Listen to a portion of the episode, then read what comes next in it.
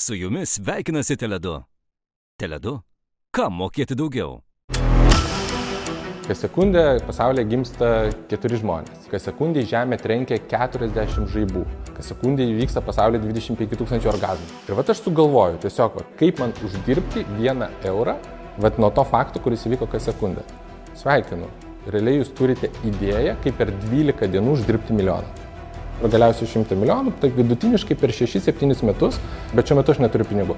Kur ieškoti tų pinigų, kaip pritraukti tuos finansuotojus? 9 iš 10 pasakys, kad šita idėja yra niekam tikusi. Per pusę metų aš turiu pasiekti tą rezultatą, kad mano idėja patikėtų verslo angelas. Viskas, nepritraukiau jokio finansavimo nu ir velnio. Sukursiu butelį, kuris spalvotai alų nupaišo. Daryk, totalų. Geriau eik suplauk indus čia su savo šitom idėjom. Tai kaip man reikės gražinti pinigus investuotojams, jeigu man nepasiseks? Nereikės. Sveiki, mėly žiūrovai. Šiandien Jeva Iksnerijos laidoje mes turime svečią.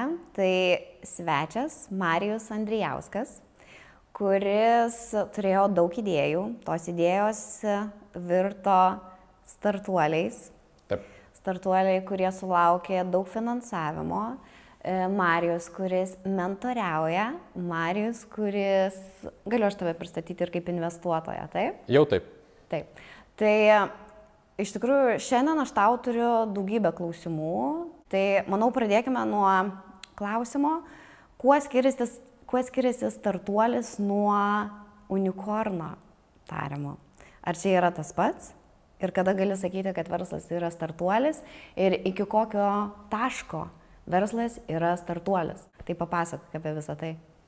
Tai labas Jova, tai labai džiaugiuosi, kad pakvietėt. Iš ties, aš manau, kad e, svarbu, kad mes apie tai kalbam. E, turime tą nuostabią ekosistemą, turime tos nuostabius e, jaunus žmonės, kurie iš tikrųjų eina į verslą ir ne tik jaunus, ir tos vyresnius, kurie keičia tą klasikinį požiūrį ir eina į, į verslą ir kažką daro. Tai mm, ir labai teisingi klausimai, kaip atskirti, kas yra tas startuolis ar ne, kas yra tas vienaragis, kas, kuom skiriasi iš tikrųjų startuolis nuo to klasikinio verslo. Tai pirmiausia, na, tas startuolio pagrindinis išskirtinumas yra, kai kuriama e, inovacija, kai startuolis yra novatoriškas, ar ne, ir labai dažnai yra e, toks užduodamas klausimas, ar tarkim Boltas arba Uberis, kuriem jau yra 10 metų, ar ne, Ir, ir, ir toks jau tvarus verslas, milijardo vertės, milijardų vertės verslas, ar ne, ar vis dar tai yra startuolis. Ir iš ties tas atsakymas yra, kad jeigu vis dėlto organizacija, netgi po tiek metų, sugeba kurti inovacijas, e, sugeba būti greita, tai paprastai jinai dar laikoma tos e, startuoliu. Tai nežiūrint tai, kad yra iš tikrųjų ta siekėmybė to startolio, kai tik pradedama e, eiti link to vienaragio, kas yra milijardo vertės verslas arba milijardų vertės verslas, na sunkiai iš tikrųjų kartais yra suvokiama, tik pradėjus su nauja idėja, kad ten 9-0 kažkada atsiras ar ne, bet e, tokia yra e, na, siekėmybė to startolių. Tai Ir pagrindinis turbūt tas skirtumas tarp tų standartinių klasikinių verslų ir tų startuolių iš tikrųjų, kad paprastai tai turi būti tas angliškai yra scalable, bet galimybė greitai plėstis. Mhm. Ne? Kai mes kalbam apie kokį klasikinį verslą, atidarau ten, tarkim, restoraną Lietuvoje ar ne, arba, arba e, kokią gamyklėlę, kuri gamina kažką tokio lokalaus, tai paprastai yra tas tvarus, geras, pelningas verslas, standartinis, klasikinis ir čia viskas yra gerai. Kai aš darau startuolį, jau ta intencija turėtų būti vis tiek tokia, kad tai bus globalu kad aš išeisiu už Lietuvos ribų, kad aš išeisiu už Europos ribų, kad mhm. gal galia nueisiu į Amerikos ir Azijos rinkas, ten būsiu išskirtinis, novatoriškas, gerai tai plėsius ir galiausiai iš tikrųjų man pavyks ir pasieksiu va, tokią didžiulę, didžiulę tą vertę. Tai čia toks, nu, galbūt esminis tai toks išskirtinumas ir tas skirtumas yra tarp to startuolio ir to klasikinio verslo. Tai aš kaip supratau, startuolio tu gali būti ir 10 metų. Taip, taip, startuoliu tu gali būti ir 10 metų, iš tikrųjų yra netgi toks tas terminas startup ir angliškai scale up, kai tas startuolis jisai tampa tokiu tvariu, bet vis dar besiplečiančiu novatorišku verslu ir nenorima prarasti to statuso startuolio, tai vis tiek yra na, išlaikoma kiek įmanoma ilgiau tas vat, pagrindinės startuolio savybės. O tau netrodo, kad man toks jausmas, kad, pavyzdžiui, žodis startuolis visai neseniai atsirado tiesiog Lietuvos rinkoje. Galbūt jis ir anksčiau buvo, tik tai gal kažkaip kitaip buvo vadinamas ir kad tapti startuoliu tampa toks jau kaip mados reikalas. Netrodo tau taip? Taip, taip, visiškai teisingai ir kartais iš tikrųjų na, labai apgaunam save, kad uh, norim kažką tokio padaryti ar ne, tokio sukurti, turim gerą idėją ir galvom, dabar būsiu startuolis. Tai nebūtinai reikia būti startuoliu. Iš tikrųjų, tai galima tiesiog daryti gerą verslą su gerų senų modeliu, būti pelningu nuo pirmos dienos Ir, ir viskas čia yra gerai. Ir nereikia vaikytis tų madų. Tai startuolis dar turi, va tokį gal nepaminėjau, tą kitą kampą, tai tas uh, išorinis finansavimas, kur paprastai yra pritraukiamas kapitalas ir iš startuolio nėra reikalaujama nuo pirmos dienos galvoti apie pelną. Čia va irgi toks yra momentas, kai uh, Kai, o čia labai svarbu, nes man reikia žmonių, man reikia kompetencijos į komandą, ar ne, ir aš norėčiau pritraukti tų žinių ir tą kompetenciją ir aš neturiu pinigų ir kaip taisyklė man reikia jau išornio kapitalo, ne, kur atsiranda ten verslo angelai, tas um, fondai, tas venture capital finansavimas. Ir tokiu atveju jau startuoliai bando pritraukti, mes galėsim detaliau apie tai pakalbėti, kuriam taške tą reikėtų daryti. Ir tas pritraukimas irgi tas yra vienas iš svarbesnių startuolio tokių kelių, mm. nes startuolis, kai mes kalbame apie tą milijardo vertę, vėlgi, vertė, ar ne, jinai, na, mes gyvenam truputėlį tokiam burbulė, iš tikrųjų, tarptų startuolių, nes kartais taip iš šono paklausius, nu, sunku suvokti, kaip kažkas gali kainuoti milijardą arba šimtą milijonų, kai realiai pasižiūri, ten organizacija gal dar nėra labai didelė, vėlgi ten kokie ten 200-300 žmonių ar ne, ir tokie iš tikrųjų ten skaičiai figuruoja, bet vien dėl to, kad pritraukiamas kapitalas ir jau dalyvauja tas išorinis kapitalas, fondai, kiti investuotojai, kurie nori uždirbti savo įdėtus pinigus ir iš to aš, automatiškai yra tas tikras kapitalizmo modelis. Vertė auga, auga, auga, Taip. auga, auga, kur kažkas uždirba iš to. Visas tavo verslas gimsta nuo idėjos. Bet iš tikrųjų gali būti taip. Tu gali turėti pinigų, bet neturi, neturėti idėjos. Tu gali turėti idėją, bet neturėti pinigų. Ar ne? Tai kaip sukurti tą idėją, kurią ir tu tikėtum, ir visas pasaulis tikėtų, ir finan, finansuotojai tikėtų tavo idėją. Nes idėja yra beprotiškai svarbi, tikriausiai tai yra ir svarbiausia visame versle. Tai yra idėja. Tai kaip, kaip surasti tą labai gerą idėją, kurios ieškoti, kaip ją sukurti. jo, čia milijono vertės klausimas, ar ne? Atsiprašau. Jeigu, jeigu, jeigu nedaugiau. Tai, bet labai teisingas klausimas. Aš manau, labai priklauso nuo, nuo, nuo žmogaus tipo. Vieni žmonės yra super idėjiniai ir iš tikrųjų tai ir padeda ir trukdo. Nes tie idėjiniai žmonės, jie galbūt labai lengvai sugalvoja ir bet kokioje situacijoje sugalvoja, va, čia galėtų būti idėja, mhm.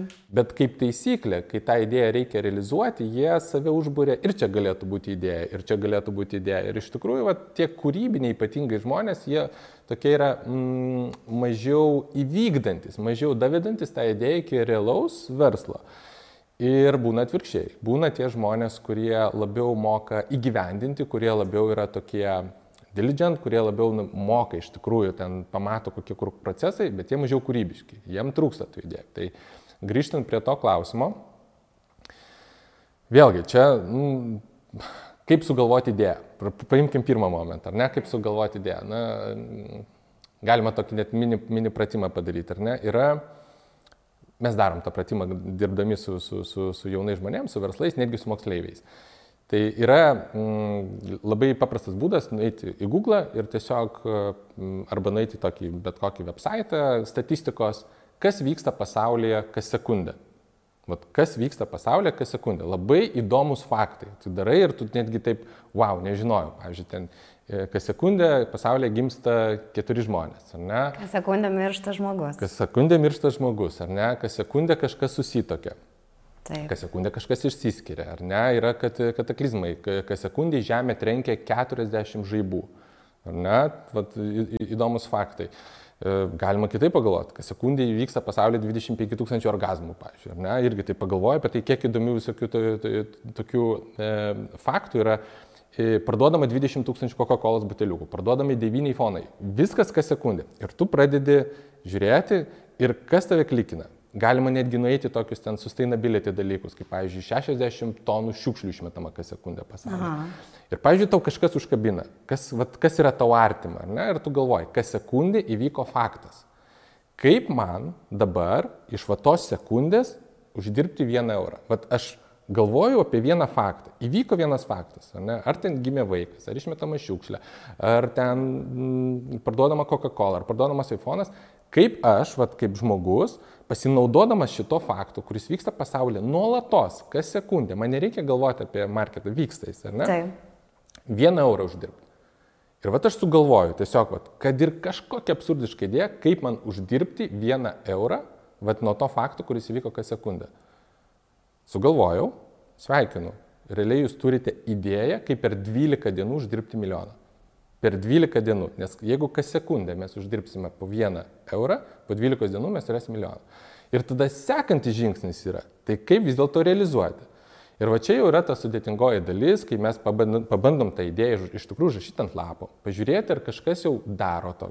Ta, jeigu nedaro arba daro, reikėtų kitaip. Kiek man reikėtų resursų, kiek man reikėtų žmonių Ir tas 12 dienų natūralu išsitempia į kokius metus. Vėlgi nėra blogai, per metus uždirbti milijoną, ar ne? Ir pabandai vis dėlto sugalvoti, kaip va, aš nueisiu iki to, kad mano ta galbūt absurdiška arba labai geniali idėja, kurią aš vat, ką tik pagavau, kas vyksta pasaulyje, vat, aš galiu vat, šitoje vietoje, ne, labai geras pratimas. Iš tikrųjų, tiem žmonėms, wow. kurie turi idėją, neturi. tokį Jo, ir, ir labai sveika tą idėją tokia pasitikrinti. Pasižiūri, pamastai ir, ir, ir labai, labai, labai padeda nuo pačios idėjos iki monetizacijos, vat kaip aš galiu pinigais uždirbti, iki tokios realizacijos.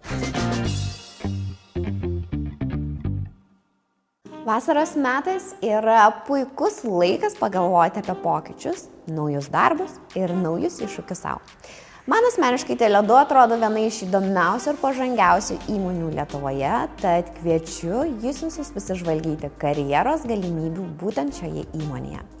Labai įdomu tai, kad pernai Tele2 atlikta talentų apklausa atskleidė, kad daugiau kaip pusė respondentų, ieškodami savo naujo darbo, visiškai nesirenka telekomunikacijų sektoriaus, nes pasirodo nepakankamai žino apie šią sritį ir jos produktai atrodo per daug sudėtingi.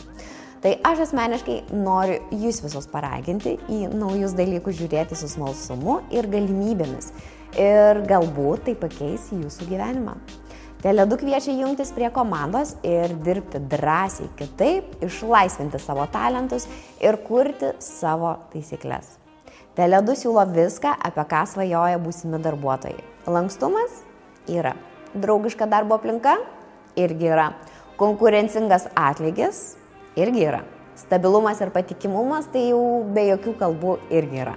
Teledu kiekvienas yra lyderis Kiekvienas savarankiškai priima sprendimus, o tai leidžia klysti, mokytis ir tobulėti.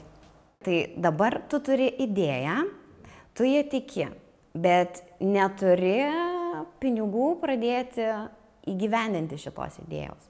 Tai kaip pritraukti žmonės į savo komandą, kai vat, neturi pinigų, neturi už ką tu jiems mokėti atlyginimo, pavyzdžiui. Ar čia imtis savo draugų rato, juos įkalbinėti, kad uh, ei, draugeliai, žiūrėkit, aš turiu labai gerą idėją, jie beprotiškai, beprotiškai tikiu, davai jūs patikėkit.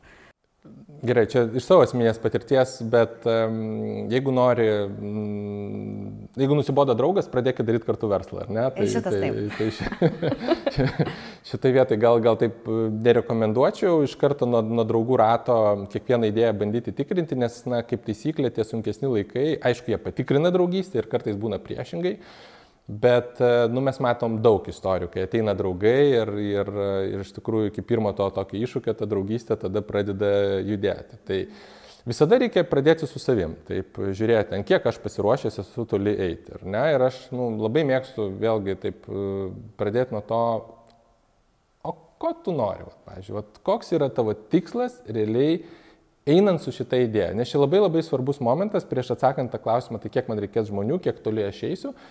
Ir, ir vėlgi, ir, ir mes labai, nu, lietuviai arba šiauriečiai, aš kaip sakyčiau, ar ne, taip labai taip konservatyviai arba taip pagalvę, taip kartais pasvajojam, nu tai va aš noriu uždirbti tiek ir tiek.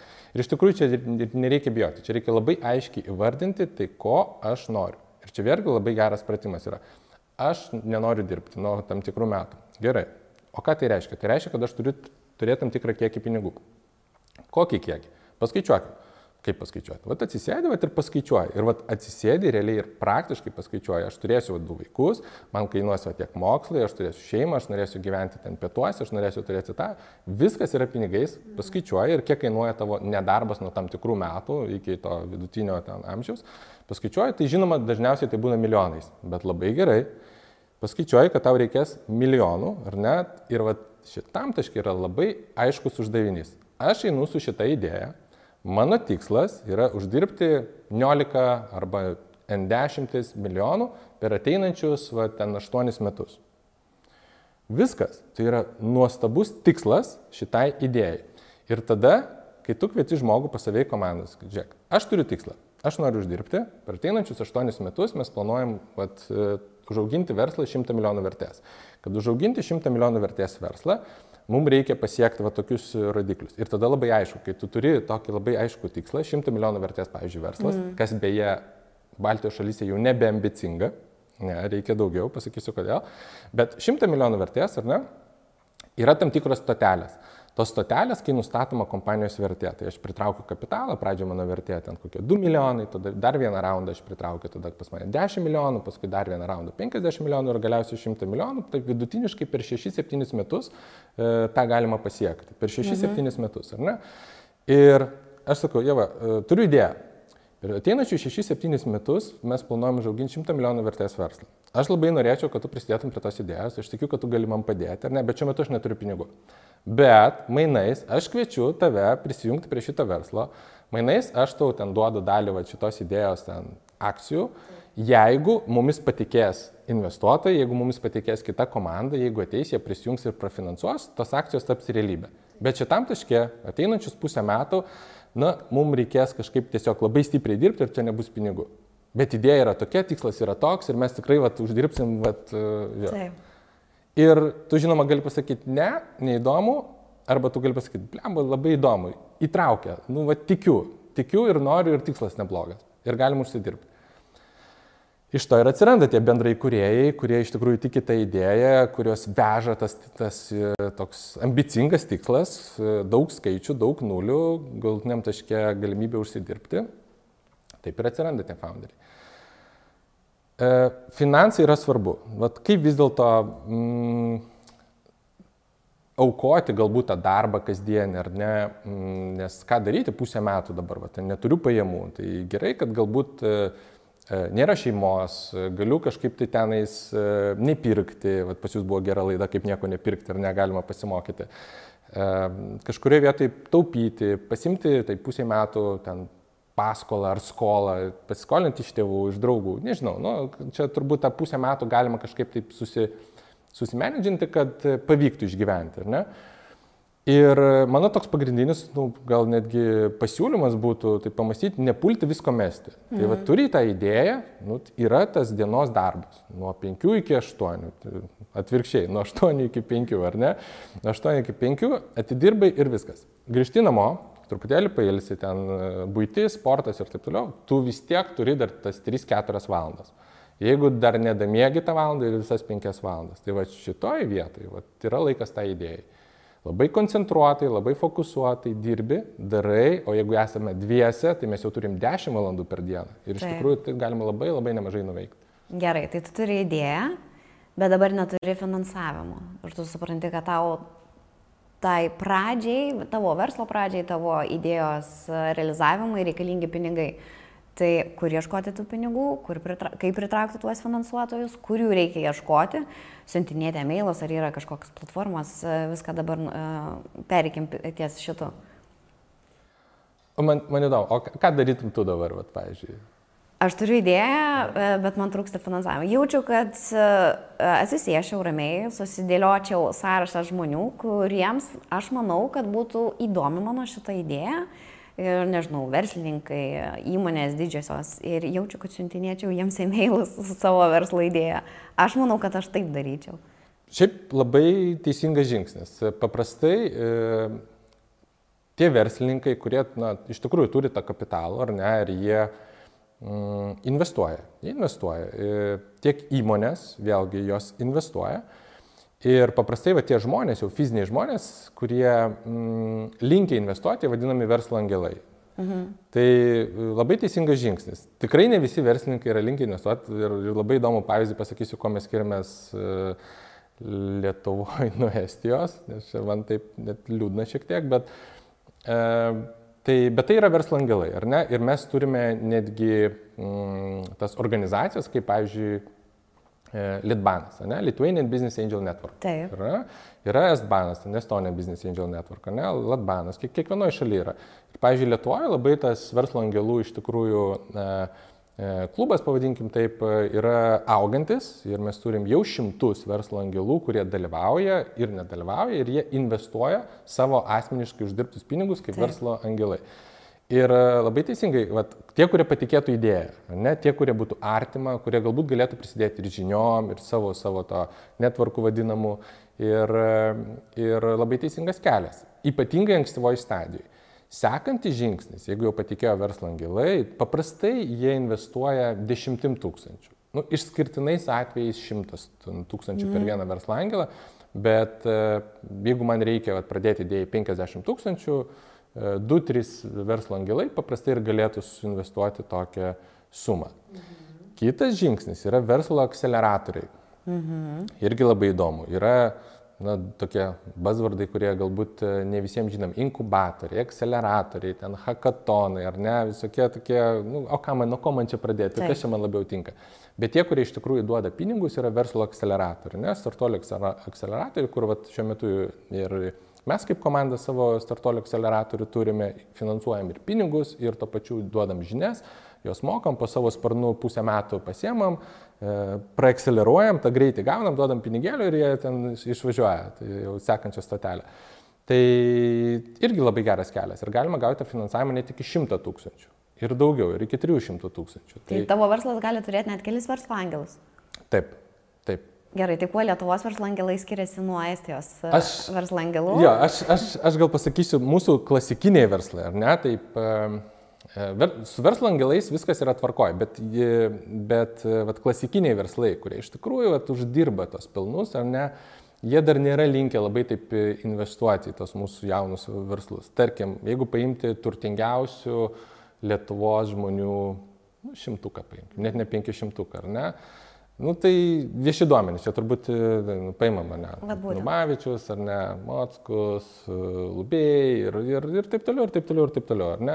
Ir šitoj vietoj viskas yra tvarko. Jie kūrė darbo savo vietas, e, statosi imperijas ir, ir viskas čia yra gerai. Bet jeigu mes paimsim Estijos turtingiausių žmonių šimtuką, ar ne, mes, mes, mes turime ten uh, toks Kristinas, tada Markus, Stivetas ir taip toliau, jie yra iš tikrųjų turtingiausi su savo startuoliais. Su savo startuoliais. Ir šitie žmonės yra investavę jau į šimtus jaunų įmonių Estijoje. Į šimtus. Tai reiškia, e, milijardai, kurie jis jau yra uždirbęs, apie 20 milijardų cirkuliuoja e, tarp turtingiausių žmonių Estijoje, kurie ateina iš startuolių ir jie realiai yra e, reinvestuojami į tos jaunus verslus. Ir pas mus dar ta, nu nesakyčiau, kad mada, bet ta tendencija, čia turbūt teisingas žmonės, tik ateina. Tai vad, e, nu, šiek tiek tas azartas visada prieš estus norisi, norisi taip jiems į nugarą alsuoti, bet mes, nu, realybė yra tokia, kad atsiliekam dar, bet va čia yra dėl to, kad pas mus dar tų išties sėkmingų ir jau uždirbusių žmonių dar nėra toks kiekis, kurie realiai reinvestuotų į tos jaunus verslus. Tai kaip tu manai, tavo asmeninė nuomonė, ko, kodėl visi šitie mūsų, kad ir top šimtas turtingiausių Lietuvos žmonių, ar čia vyrų gal reikia sakyti, kodėl jie nepasitikė, aš manau, kad nepasitikė visais šitais uh, startupais, ar ne? Ar, ar kam reikalas?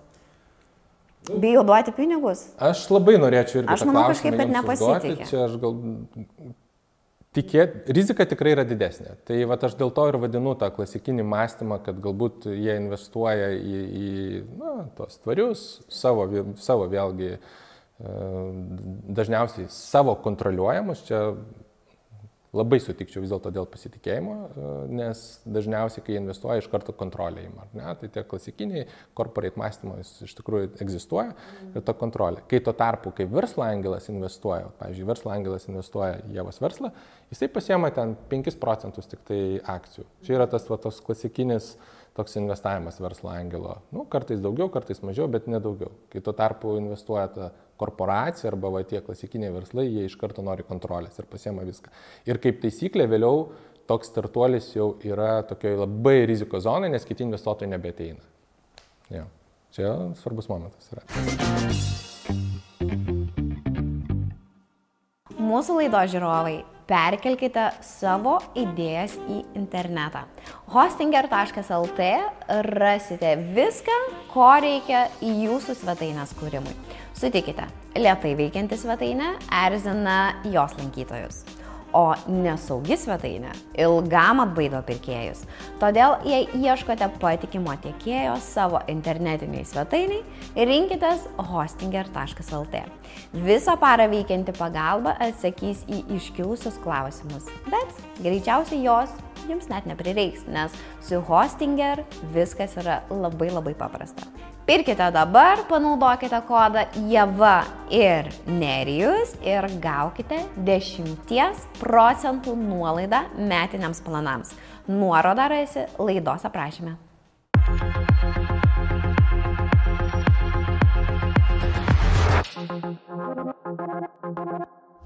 Perkelk savo idėją į internetą. Hostinger 3.2 online.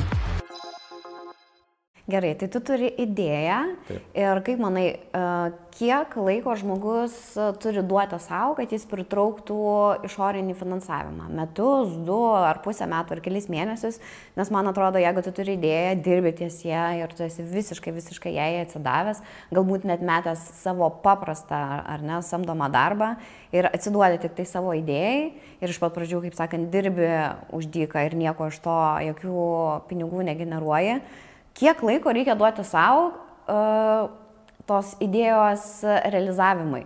Nes galbūt e, po pusės metų aš sakysiu, nu viskas, nepritraukiau jokio finansavimo, nu ir velniop.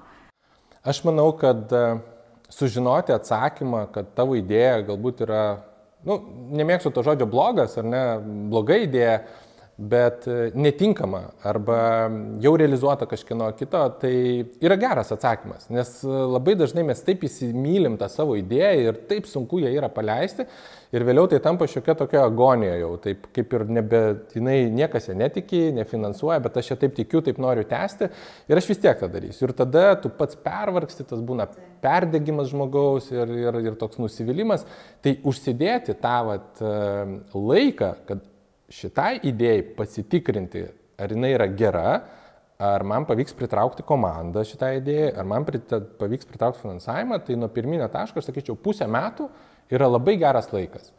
Nes e, einant tuo keliu ir jeigu taip iš tikrųjų ambicingai pažiūrėti, aš noriu uždirbti tą šimtą milijonų arba noriu dar toliau eiti ar ne, tai va taip ir yra. Per pusę metų aš turiu realiai pasiekti tą rezultatą, kad mano idėja patikėtų verslo angelas. Aš turėčiau pasiekti. Na, maksimum per metus. Maksimum per metus, bet labai rekomenduotina būtų per pusę metų. Ką tai reiškia? Aš turiu kažką nuo idėjos tokio padaryti apčiuopiamą, nu, rekomenduotina būtų, kad e, tokia minimali komanda, dar kažkoks vienas idėjinis, va, pavyzdžiui, e, aš ir tu, ar ne, mes esame dviese, mes esame iš labai tokių galbūt skirtingų aplinkų, papildantis vienas kitą ir tas investuotojas sakytų, jo, jūs komanda labai derite Jeva ten marketingas, socialas ar ne, tas networkas ir taip toliau, aš truputėlį galbūt ten tas entrepreneurystės kažkokia tai mokykla, nu kažkokios tai žinios, finansavimas, jūs labai derit. Vat ir idėja, čia labai tikiu, kad jums gali pavykti. Taip. Dar mes turime e, kažką aplinkui pastatyti, čia yra gerai. Dabar, kad tai nebūtų tik mūsų galvoj, turėtų būti kažkas, nu, tokio praktiško jau realizuota. Na, paimkim tą idėją, ar tai yra ten tas e, websaitas, ar tai yra programėlė, ar tai yra kažkas tai tokio prototipas kažkokio tai daikto, ar tai yra ten, jeigu ten produktas, vėlgi produkto pirmos linijos pagamintas irgi prototipas. Bet tai, ką aš investuotojui galėčiau parodyti, kad mes gebam padaryti tą pirmą žingsnį, e, praktinį, ar ne? Ir pusę metų tai turėtų būti iš tikrųjų tas jau patikėjimas, e, kad mes galim judėti prieki. Tiek aplinkos, tiek investuotojų, tiek žmonių, tiek idėjinių visų mūsų supančių žmonių, tai pusę metų, aš sakyčiau. Gerai, tai dabar tu turi idėją, turi jau kažkokį finansavimą, jau čia tavim patikėjo nemažai žmonių, bet tu jauti pas save viduje, kad tau labai trūksta žinių. Kur man eiti ir ieškoti tų žinių? Universitetas, kursai, kas? Um, aš esu toks, nu, čia mano asmeninis tikėjimas, kad e, kiekvienam to verslo įkūrėjui nas reikalingas asmeninis mentorius, ar ne? Yra, yra tie žmonės, kurie praeina jau tą kelią, jie tikrai buvo tokioje situacijoje, jie tikrai susidūrė su tais pačiais iššūkiais, jie tikrai turėjo tuo metu tą žinių trūkumą ir jie darė tas klaidas, jie realiai lipo ant tų pačių greblių, ar ne? Ir labai norėtųsi, kad tas pusę metų nebūtų tų greblių tikrinimas. Tai aš labai rekomenduoju surasti tą asmeninį mentorių šitoje vietoje ir iš tikrųjų turėti tą žmogų, nu kur ne kasdieną, bet galėtum bet kada paskambinti. Na, turiu problemą, nu, turiu situaciją, vat, nežinau kaip elgtis, vat, esu kryškelėje arba priešingai, puikiai sekasi ir, ir vat, ant tos bangos, kaip man tą bangą išnaudoti šitoje vietoje. Ir iš tikrųjų tie žmonės, jie yra ir jų yra nemažai. Juos Kur jų ieškoti? Va, tai um, Tie žmonės, kaip taisyklė, nu, jie gauna nemažai tų užklausų, iš tikrųjų, kad padėkite mums, čia vat, labai dažnai tie žmonės irgi prašomi kaip, kaip investuotojai, kreipiamės juos kaip investuotojus, bet e, jie atiduoda savo duoklę. Jie paprastai būna ir mentoriais, ir akceleratoriuose, ir tose mm. preakceleratoriuose.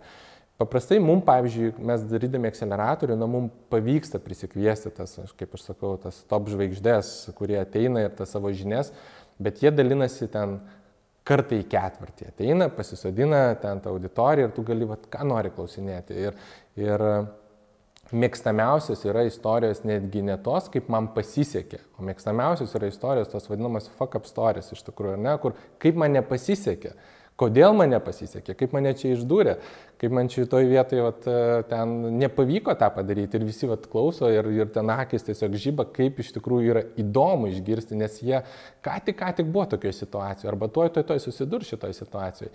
Tai, na, tos super, super, super sėkmingus, tai iš tikrųjų labai sudėtinga turėti kaip tos asmeninius mentorius, mhm. ar ne?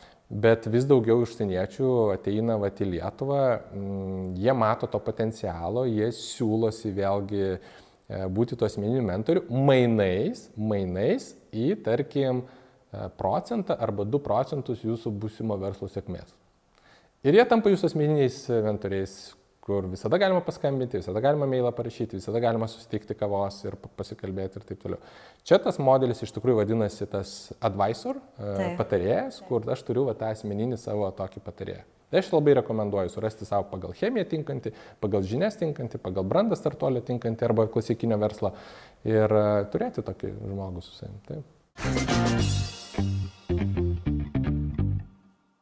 Gerai, Mariau, tai mes jau pakalbėjom, ką daryti, kai trūksta idėjos, ką daryti, kai trūksta finansų, ką daryti, kai trūksta komandos, o ką daryti, kai tu, pavyzdžiui, turi idėją, jau turi komandą ir, nu, vat, tu supranti, kad visam šitam sėkmingam verslui trūksta tau tam tikrų asmeninių, pavyzdžiui, kažkokių savybių. Tu esi visiškai introvertas, e, tu turi šitą idėją rankose, bet tave erzina susirašinėti ir ieškoti komandos, tave erzina galbūt viešai kalbėti. Tai ir tikrai dažnai būna taip, kad trūksta tam tikrų asmeninių savybių.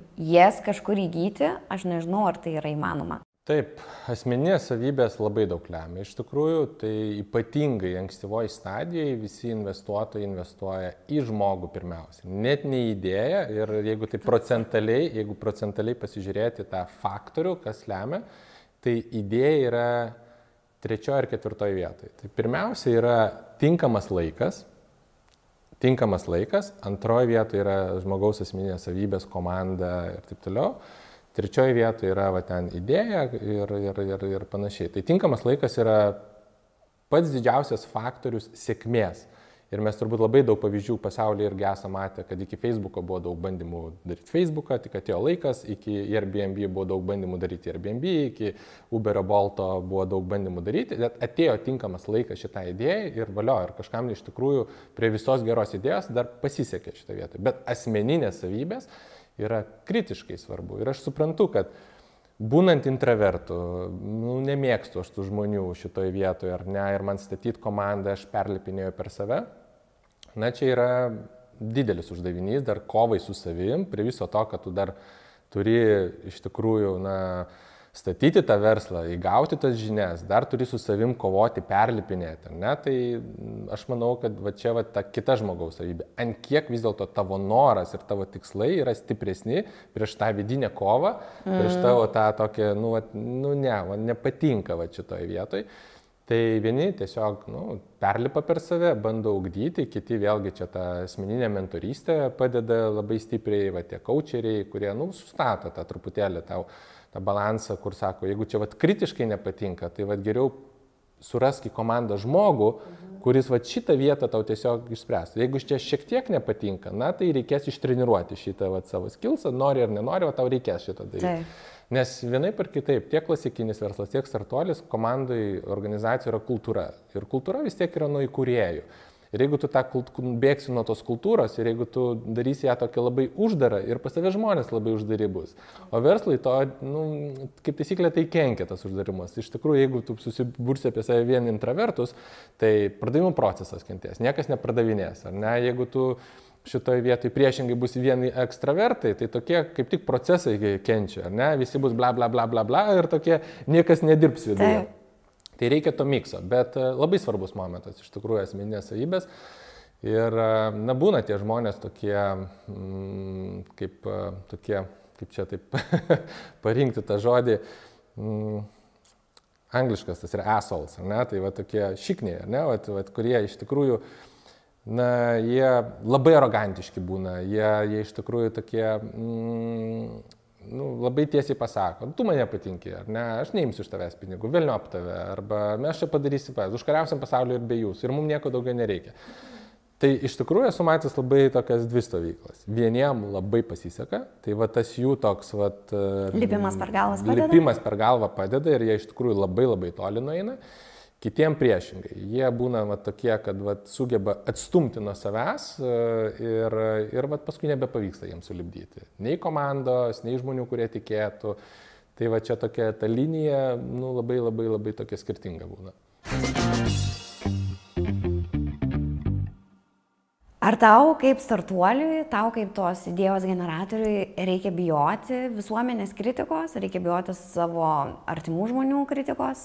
Kaip kovoti su ta kritika, kur ateini pas investuotoją, pirmas investuotojas, su galimu investuotoju ir pirmas galimas investuotojas sako, Dieva šitą tavo idėją, tu geras žmogus, bet e, į rinko yra jau dešimt tokių pačių, aš tikrai nepasitikiu šitą idėją ir neinvestuosiu. Su kritika sunku šiaip kovoti.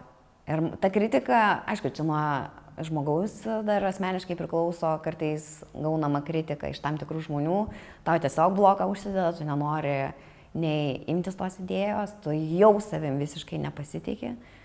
Bet vėlgi čia tikriausiai tas asmeninis tavo mentorius, ar ne, gali labai daug padėti, kaip tau dylinti su visa gaunama kritika.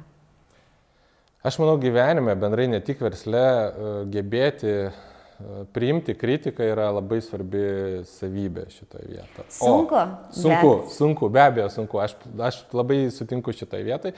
Ir va šitą savybę reikėtų nu, ugdyti, ar ne? Uh, Gerai, paimkim tą šeimos ratą, draugų ratą ir investuotojus. Ar ne? Aš pradedu, pirm, pirm, pradėkim nuo šeimos rato. Tai, nu, šeima pagal taisyklę jinai turėtų palaikyti tave, ar ne, bet čia labai svarbu gebėti ir komunikuoti.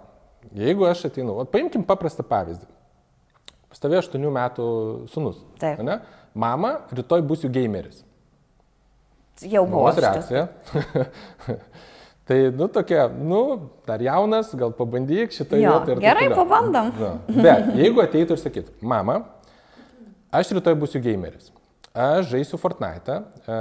Fortnite gameriai uždirba nuo 1000 iki 30 tūkstančių per mėnesį. Jeigu aš būsiu tarp 10 tūkstančių geriausių, aš galiu uždirbti 5 tūkstančius per mėnesį, bet jeigu aš būsiu tarp 100 tūkstančių geriausių, aš galiu uždirbti apie 1000.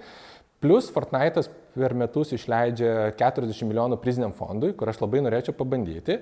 Aš streaminsiu per Twitch'ą. Mamos Twitch'as, aha. Twitch'as, Twitch'as, kas yra, aha. Man tai reikia tik 10 tūkstančių turėti sėkėjų ir jau aš galėčiau iš tikrųjų uždirbti pinigus, mama sakys, aš galiu to patarti, kaip sėkėjus pasiekti. Argumentai, ar ne? Argumentai jau skamba kitaip negu tiesiog būsiu gameris, bet būsiu gameris, nes padariau savo namų darbus ir aš manau, kad aš galiu būti tarp šimto tūkstančių geriausių.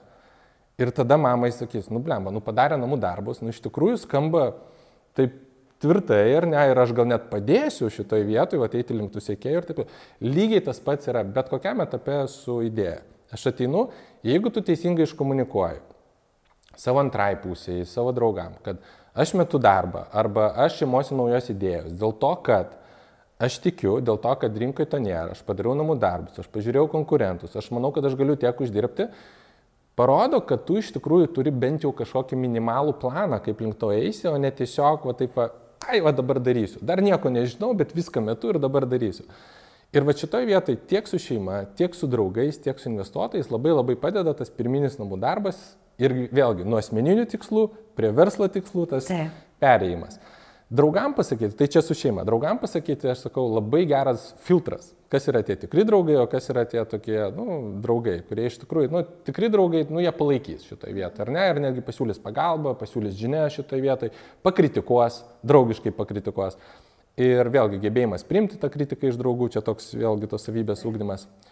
O su investuotojais yra taip, 9 iš 10 pasakys, kad šita idėja yra niekam tikusi. Tik kita kalba. Vieni pasakys, kad taip, tai yra absoliučiai še, kiti pasakys, kad e, jau yra tokių produktų sukurta, jau čia yra pavėluota, čia yra konkurentai pritraukia daug kapitalo, nėra šansų. Treti pasakys, na, faina, sugrįž po pusės metų, kai turėsi kažką nuveikusi, ar ne? Kas irgi reiškia ne. Taip. Tai ir... Tik kitais žodžiais. tai čia yra 9 iš 10 tiesiog, 9 iš 10 tokių atsakymų ir, e, ir tai nereiškia, kad reikia viską mesti. Toli gražu, tikrai ne. Jeigu aš tikiu ir jeigu aš padariau tos namų darbus ir aš tikrai matau, kokie mano sekančiai žingsniai yra ir aš noriu judėti prieki, tai vad kaip ir kalbėjom anksčiau, ar ne, užsidedu tą pusės metų laiką, surandu, kas dar tikėtų mano idėją, surandu tos bendraminčius, kurie man padėtų ar pamentoriautų ir judu į priekį. Ir po pusės metų arba per tą pusę metų aš grįžtu pas tėvų, sakau, žiūrėkit, va, Vat aš taip nuveikiau. Ir, ir va ten tėvai, va, nu, va, gal, gal duosiu dar va tiek. Vat jaunas esi, va pasupartis. Draugai sako, va norim pas tave ateiti, va iš tikrųjų, va tiek nuveikiai. O investuotojai sako, nu per pusę metų mums patiko, patiko. Prieš pusę metų va, va netikėjom, kad pavyks. Va, jūs padarėt va šitą, padarėt prototipą, padarėt namų darbus, su konkurentai susitraugavot, nu va jūs kažką galite. Tai va, va jums tikėtas. Taip. Iš tikrųjų, baisiausia tai skamba, kai tavo uh, partneris, uh, partnerė, kai tavo antra pusė nepalaiko. Pavyzdžiui, grįžta uh, vyrukas, uh, vaikinukas uh, pas savo antrą pusę ir sako, žiūrėk, Brigita, dabar taip, me, metu savo darbą, visa mūsų šeima gyvens tik iš tavo paimų, nes žinok, turiu verslo idėją, labai gerą, čia žinok, garaže sukursiu butelį, kuris spalvotai alų nupaišo. Nu ir ta mergina pažiūrėjus, Brigita sakytų, nu blemba kos, tai žinok, čia geriau eik su plaukindus čia su savo šitom idėjom.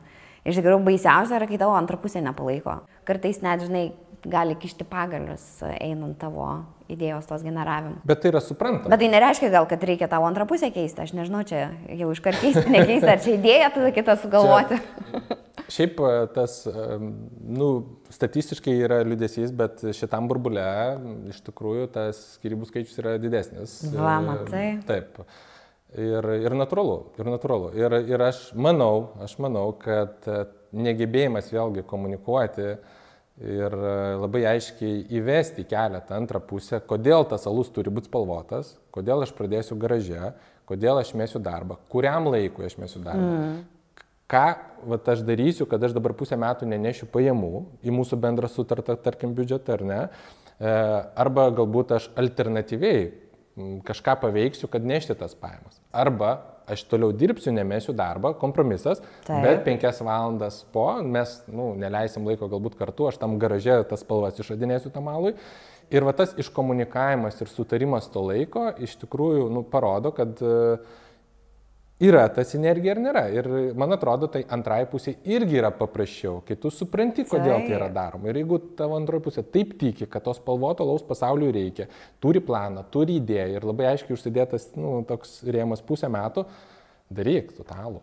Tai labai svarbu pasidaryti namų darbus ir pasiruošti, kaip sakant, scenarijų, kaip tu ateisi pas savo antrą pusę pristatyti visos šitos idėjos. Taip. Čia irgi ne ką yra mažiau svarbiau nei e, eiti pas investuotoją savo idėją pristatyti, Taip, ir, man atrodo. Ir čia yra ne tik suaugusiųjų turbūt uždavinys, lygiai tas pats su vaikais. Pavyzdžiui, San Franciske vaikai mokykloje turi tą entreprenerystės pamokas ir jie mokomi savo tevams daryti pristatymus, jie ateina, mama, aš noriu šuniuko. Štai dabar yra 15 Eksa. skaidrių. Pirmiausia, kodėl man reikia šuniuko, kad aš būsiu laimingesnis. Wow kokią problemą aš spręsiu ar ne, šitai viską pristato, kad aš būsiu atsakingas, kad aš vedžiosiu, kad aš maitinsiu, man reikės va tiek ir tiek pinigėlių, aš neturiu, dabar pinigėliai bus iš jūsų, bet šitoje vietoje jie mokomi. Ne tai, kad aš noriu šuniuko ir iš karto tėvai toks, o man reikės dabar jį vedžioti, man reikės įmaitinti. Tai. Vaikas iš tikrųjų paruošiamas ir va lygiai tas pats yra ir su suaugusiais. Gebėjimas komunikuoti savo antrai pusiai, savo šeimai, savo draugams ir gal galiai investuotojams. Taip. O dabar puikus pavyzdys, kaip verslo idėja tampa sėkmingu konkurencingu verslu. Uh, visi svajojat uždirbti papildomų pinigų. Vieni renkasi uždarbį iš būstų nuomos, kiti iš pavėžėjimo paslaugų ar kitų aktyvių veiklų. Bet pasaulis juda į priekį ir atsiranda galimybių uždirbti pinigų, neįkvojant laiko ar daug jėgų.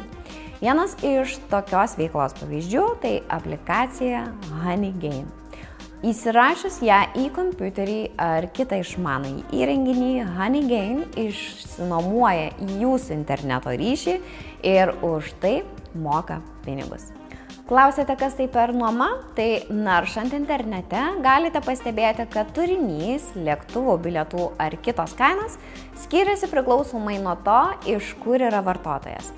Tai Honeygain verslo klientams šis išnuomuotas interneto ryšys leidžia interneto turinį matyti neiškraipytą ar šiuos turinio skirtumus išnaudoti vartotojų naudai. Tai vienas iš pavyzdžių kainų palyginimo tinklapiai, kuomet paprasti žmonės gali gauti prekę daug pigiau.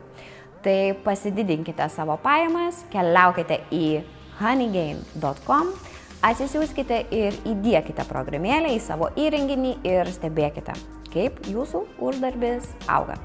Tai jums nereikės pajudinti nie piršto.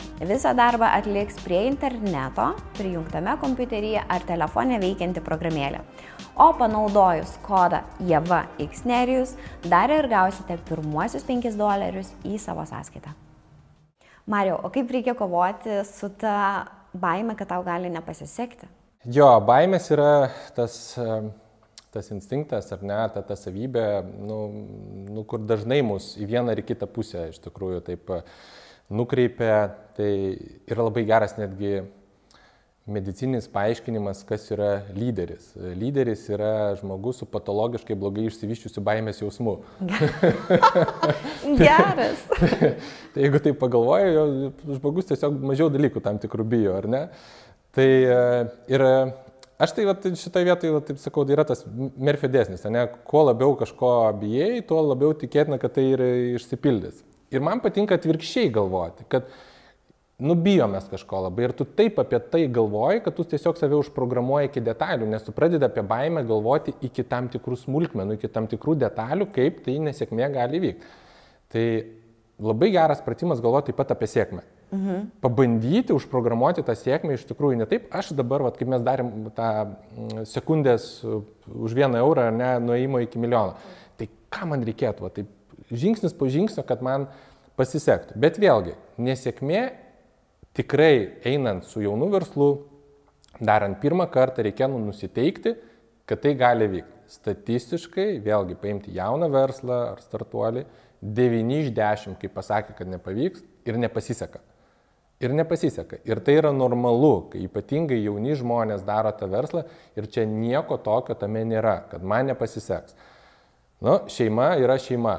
Šitoje vietoje kažkurioje vietoje, nu, pasakys, nu, nepasisekė, nu, neiškomunikavai ir taip toliau. Draugai atsifiltruos draugų ratas, valio, atsifiltravo draugų ratas. Investuotojai, va, klausimas. Labai dažnai yra klausimas, tai kaip man reikės gražinti pinigus investuotojams, jeigu man nepasiseks? Nereikės. Geras klausimas, ar ne? Tai kaip čia nereikės? Nereikės gražinti tau e, pinigų, kai į tavo verslą yra suinvestavęs e, e, verslo angelas? Verslo angelas arba, arba fondas. Tai aš labai nenoriu šitoje vietoje taip nuteikti, kad dabar visi eikite, imkite taip. pinigus ir juos leiskite. Bet tai būna iš tikrųjų ta viena iš tokių baimių, iš nežinomybės, ką reikės daryti, jeigu aš kažko paimsiu pinigus. Bet rizikos kapitalo principai ir yra tokie, kad investuotojai eina su tikimybė gauti didelę gražą iš tų jaunų verslų, jeigu pasiseks. Bet lygiai taip pat yra ta atvirkštinė pusė, kad jeigu nepasiseks, tai reiškia mums nepasisekė, nes e, nepaskaičiavom, nebuvo rinkos, nebuvo tinkamas laikas, tiesiog idėja, na, nepavyko. Ta įmonė yra tiesiog uždaroma, jinai yra likviduojama ir jūs tikrai netampate asmeniškai skolingi tiems arba verslo angelam, arba tiems verslo kapitalo ten įmonėm, kurie investuoja jūs ir taip toliau. Nereikia gražinti. Tai va čia aš ir norėčiau paskatinti ir paraginti tą pirmą žingsnį pasidaryti tam jaunam verslui, e, eiti, nebijoti, pritraukinėti tą kapitalą ir nebijoti iš tikrųjų ieškoti tų gerų labai puikių idėjų, realizuoti E, neuždarant savęs, kad dabar vat, mes įsivelsim tas didžiulės grandiozinės skolas, kur ne, visą gyvenimą neišlipsim. Skamba tai neįtikėtina, jeigu atvirai.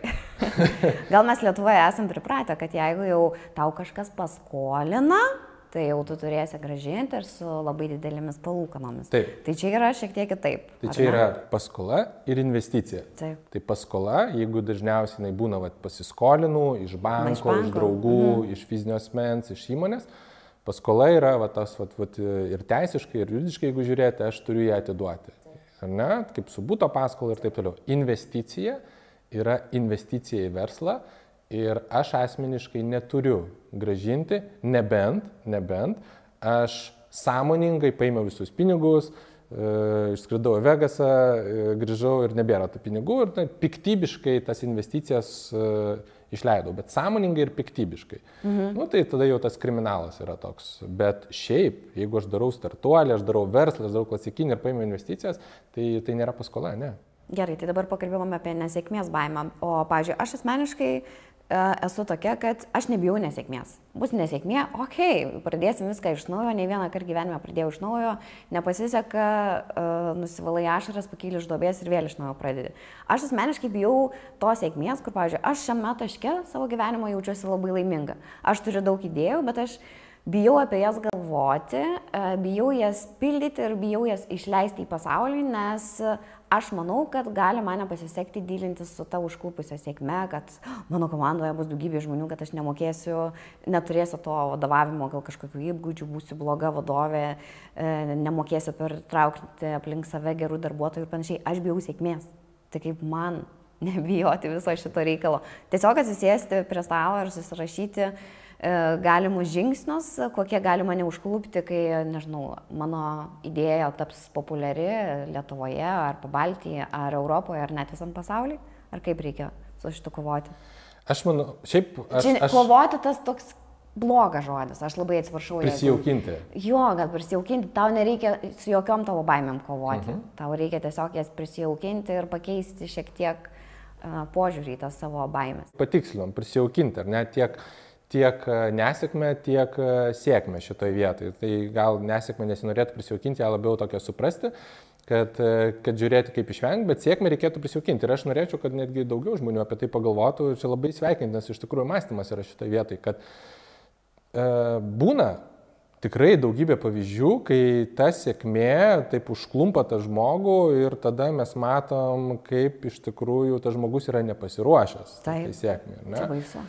Ir vėlgi čia irgi kartais reikalingas taip užaukti tam, reikalingi irgi ir mentorystė, ir galų gale e, finansų ekspertai, kurie vėliau na, padeda susitvarkyti su ta finansinė sėkme, galų gale ten paaiškinti, nukreipti tą dalį investicijų. Kodėl mes matom vėlgi e, estų sėkmes, ar ne, kur jauni, super jauni žmonės e, uždirba šimtus milijonų ir apie save jie turi tą būrį patarėjų, kur nu, padeda iš karto ten. Dalis eina į investicijas, dalis eina į kitas investicijas, dalis ten kapitalo kitaip išnaudojama. Ir iš tikrųjų labai svarbu galvoti ir apie tai. Bet aš manau, kad čia yra labai didelis skirtumas tarp greitų pinigų loterijos ir kai tu sunkiai, sunkiai eini su savo idėja per ten 6-7 metus ir galų galiausiai uždirbi tos pinigus. Tai aš manau, kad va, tas prisijaukinimas yra tu užaugi tiesiog su tuo sunkiu darbu, su to tikrųjų ten to prakaitu ar ne, kurį tu išlieji ir tu užaugi tam apdovanojimui, tam iš tikrųjų tai sėkmiai, tiem dideliem pinigam. Ir, ir ta branda atsiranda, man atrodo, tai sėkmė ir tada gal galiausiai atsisėdi ir sakai, nu, man pavyko. O dabar aš galvosiu, ką su juo daryti. Tai ačiū tau labai, kad sutikai pas mus ateiti. Manau, esi nuostabiai aukšto lygio mentorius. Tai Lietuva turi didžiuotis, kad tave turi. Tai, mėly žiūrovai, mm, manau, labai daug pasiemėt iš Marijaus visų atsakymų, kalbų. Uh, tai nebijokit nei nesėkmių, nei sėkmių užklups nesėkmė, esate duobėjai, nusišluosit ašaras, atsistojat, pailsit ir varo toliau, užklumpa sėkmė, tai suprantat, kad ta sėkmė ateina, dažniausiai ateina tikrai ne per vieną dieną, o ateina po e, kelių metų juodo darbo. Tai reiškia, esat verti tos sėkmės. Tai linkiu prisijauginti ir savo nesėkmę, ir sėkmę, ir, aš žinau, būkite laimingi šiame taške, kuriame esate gyvenime. Be abejo, be abejo. Ačiū, Ačiū labai iškvietimą. Ačiū. Ačiū Domo Galiko muziejui, kad kiekvieną kartą mus priima į savo nuostabiai gražias ir modernes erdves. Tai visą birželio mėnesį dar galite apsilankyti Vilniuje, Arklių gatvėje, Domo Galiko muziejuje, o jeigu ne, tai susitiksime rudenį Adomo Galiko muziejuje. Thank you.